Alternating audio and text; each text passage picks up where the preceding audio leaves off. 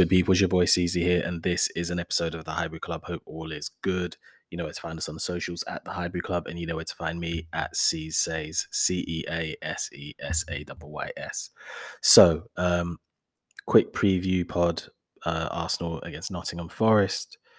Um, it's going to be a quick one. There's you know, other than what we know after PSV, there's not much going on. You know, um, well wishes obviously going out to Pablo Marí. He seems to be in recovery. Um, some positive pictures coming out.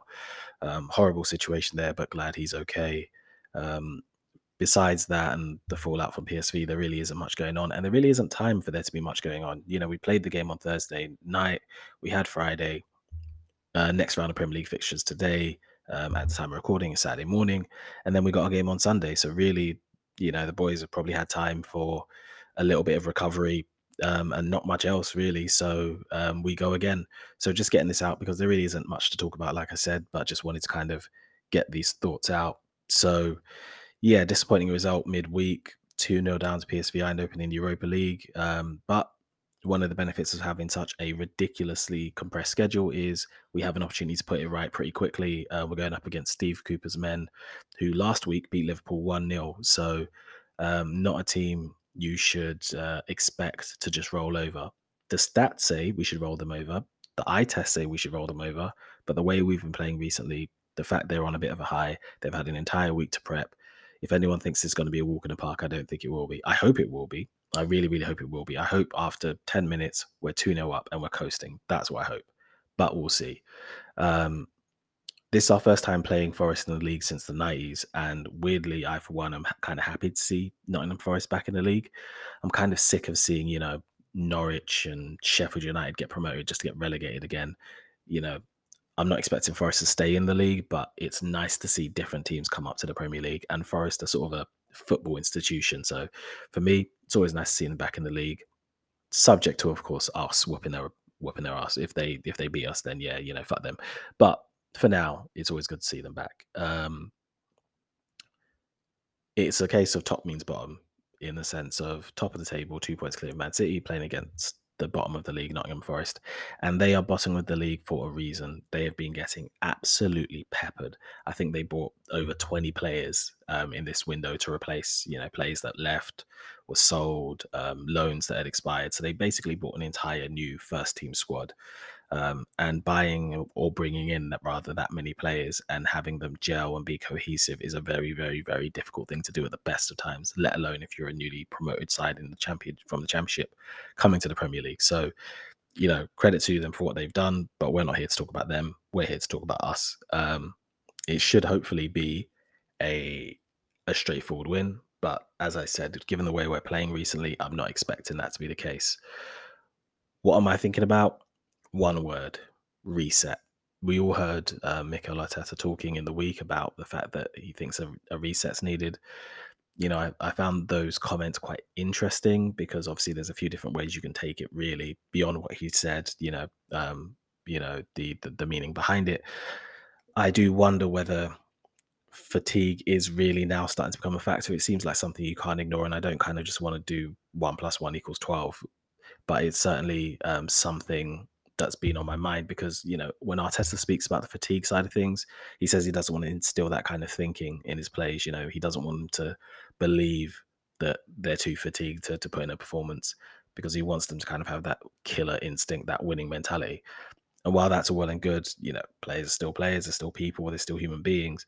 So if they're tired, they're still tired. They may be able to put it to the back of their mind and put in, um, you know, maximum effort, but maximum effort might yield subpar results if they're actually fatigued.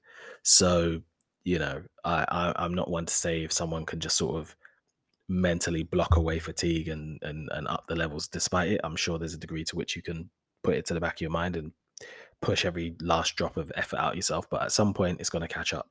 And I do wonder whether that's the case here. We have a relatively small squad, and I know people have spoken about the rotation, but the rotation hasn't been drastic. It's not like we've just rested, you know, uh, our first team players and just played a bunch of kids for the last few Europa League games. Everyone in our squad is getting minutes, bar players who are just coming back from injury. Everyone is getting minutes. So is it safe to say that the minutes have been shared around pretty nicely? Um, so yeah, reset sounds about right. We were doing pretty well, getting some pretty good performances. Um, you know, the Tottenham win was impressive. Um, you know, we absolutely coasted versus uh, Glimt at home. Really impressive performance against Liverpool. And then, you know, it, after maximum exertion in in in that game, you know, the struggles started to set in at Glimt. But again, you know, Arctic Circle away from home, difficult opponent. You know, hadn't lost at home in Europe in ridiculous number of games, tricky game. And then you go to Leeds, who were just absolute pressing monsters. Pressing numbers were off the chart. Difficult game, but you get the win. Comfortable win against PSV, and then the performance against Southampton, where we're on top, particularly in the first half, and don't don't get the win. So a different set of combinations and factors, all performances that weren't what we would expect, and different results. You know, win against PSV, draw against Southampton, loss against PSV again. So it's um it's an odd one. But if we do want to reset, this is the club to play for that reset, particularly if you have the game at home. Um and particularly after a game like midweek. Now, that's not, not that's not taking anything away from PSV. Brilliant performance. It has to be said from start to finish. Completely deserved the win. We were not in it. Um, Cody Gakpo and Xavi Simons, in particular, were just, you know, relentless. Um, and again, so surprised at, how the stats turned out because the stats make it look like we had far more in this than than we did, or at least than the eye test made it look. But there we are. Um, so that kind of put an end to a very impressive unbeaten streak that we had. Um, a, a, a you know 100% record in the Europa League in particular but it is what it is. It's it's where we are. Um, those goals from Luuk de Jong and Veerman really did sort of put the marker on what could have been an even worse day if the other three goals that were disallowed were counted. Could you imagine a 5 0 loss to, to PSV? That would really put a dent in, in, in the confidence going into to this match. So, look, we've got it all to do against FC Zurich next week. Fine. Fully expect us to be able to do that given the, the respective level and qualities, the fact we're at home. Um, you know, listening to Arteta talk about that game and his uh, PSV post-match press conference, it didn't sound like he was planning to rest plays for that.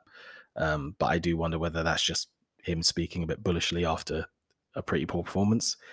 You know, I do. You know, with uh, with with Chelsea coming up after the game, I do wonder whether he'll taken the opportunity to at least, you know, flood the bench with some of the kids and, and bring them on at halftime if the game was wrapped up. But that's not the situation we're in. The situation we're in now is we need that win. But before we get there, we got to make sure we do the business against Nottingham Forest. Um, Man City are going to be playing Leicester on Saturday, um, and if they get the win, which I fully expect Man City to do, we could drop to we'll be dropping second place. It means that if we don't beat Forest, we're staying second place, and that would be disappointing after such a good season. You want to kind of just crawl over that line and get to November, get to the, the the break for the World Cup, still top of the table if you can, because it's a great position to be in. You're top by Christmas and you can come back from the World Cup and go again. Um, I don't think anyone is expecting anyone but Manchester City to win the league. Just looking at how they performed is ridiculous. Um, they're going to get better. Haaland's going to get better. He's going to keep scoring. It's just going to be obscene. Um, but we can push them all the way, and you never know. You absolutely never know. A few bad performances, unlucky injuries. You know, we strengthened the squad in January, and you never know. Strange things have happened, but I think we all know how this is probably going to end but we want to push them as far as we can. And more importantly, the better we do and the more points we rack up, the sooner we wrap up top four, we achieve our aim for the season. And then we can look to the future as a Champions League team and how we build on the squad and add the quality to stay there. Um, particularly with obviously Chelsea's situation in transition and Liverpool being in transition and United being in transition and Newcastle. There's there is a lot of shift in the Premier League right now. So we want to position ourselves as a Champions League team while that shift is happening, so we can maximize our potential to to grow. Um, there's a lot happening. We can't get left behind. It's happened to us once already, and it, it you know it cost us years in in sort of Europa League mediocrity. So we can't do that again. Um, which is why games like this are so important because these are bankers. These are games you're expected to win so that you can maintain your grip on top four top of the table. Um, so no excuses. This is a game we've got to win. Now people are going to want, you know, a swashbuckling performance, get back to the way we were at the start of the season, and I understand that. I want to win. I don't care how we get it. I don't care if it's a dodgy VAR decision. I don't care if it goes in off, you know, Odegaard's left heel. I just need this needs to go in. I don't care. I don't care if it's an own goal, scrappy, you know, knocking off the line, pinballs around the box and flies past the keeper without him know. However we do it, just need the win. We need to get back to winning ways. Um, and we can't have this be like a Southampton where we're all over them, we're not converting chances, and somehow we leave this game without maximum points. To that point, um, goals, goals, goals. And I, I made this point on the the PSV post match pod. Um, you know, when you look at the results against Spurs, when you look at, you know, Liverpool, Leicester earlier in the season, we're getting three or more goals in a game. And all of a sudden, you know, um, Leeds winning by one goal, PSV winning by one goal, Southampton 1 1 draw, PSV 2 0 loss. The goals start to dry up. Um, and really, we really, really, really, really, really need those goals back. Uh, Bukayo Saka to chip in, uh, Martinelli to chip in. We really need Odegaard to step up to get a couple. Xhaka's been doing his bit. Um, Jesus has gone on a bit of a funk. You really, it's in these moments you start to see just how much we're lacking in terms of goal threat. And, you know, the hope was Eddie would step up and pitch in with a couple. It's not been happening recently. Um, Saka's goals have dried up, though he did have a pretty good run of goals very recently. Martinelli's goals have dried up a little bit, um, but he had a good run earlier in the season. So this happens sometimes. Goal scoring can be a bit streaky, and you need players to get back on it. But this is a great opportunity to do that um, because this is a Forest side that have conceded a lot of goals. Let me just go into just basic Premier League stats here, nothing too complex. Forest have played 12, they've won two, played 12, won two, drawn three, lost seven. They've scored eight goals. They've conceded 23. Conceded 23 goals in 12 games. This is a team we should be able to bag against.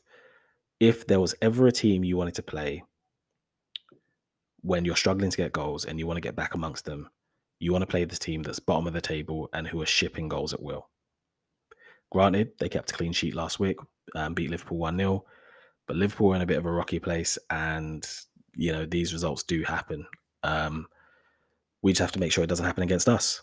So, you know, we've played uh, we've played 11 games, won nine, draw one, lost one. We scored 25 and conceded 11. This is very much a team we can get something against. Um, and particularly given the fact that they are going to be in a deep block, we're going to speak. We're going to spend most of our time in their final third. I don't think they're going to give us a game in that way. They're not, you know, it's not going to be like the PSV game where they're coming out, so we're trying to go back at them. They're going to sit in their deep block, absorb pressure, try to cut off the passing lanes, and stop us from working our magic. And it's going to be our attack versus their defense, and which one can hold up. And if we apply the pressure, hopefully we can get through them and get the job done. I um, watched back their performance against Manchester City, and I was trying to see, you know, when they were up against sort of a team that you the, the positional play principles of football. I wanted to kind of see how they operated, and there was no point because that was just that wasn't even a case of the tactical brilliance of Man City sort of having an impact. That was just Man City being head and shoulders better than them in every possible way. There was nothing to learn in that performance. Haaland was just doing an absolute madness. You know, hat trick in that game, and it was just purely down to the brilliance of individual players. Cancelo just you know picking up the ball just outside the area and just rifling the ball top corner. I mean, there's there that's not a tactical thing. That's just talent. You know, um, so I I I'm really looking at this thing to myself. If you're playing against a team that's uh, playing a deep block, what are you trying to do? Uh, and this brings me to Forest style of play. You know, often they go the three-five-two. They've got a number 10 in front of a front four, two strikers.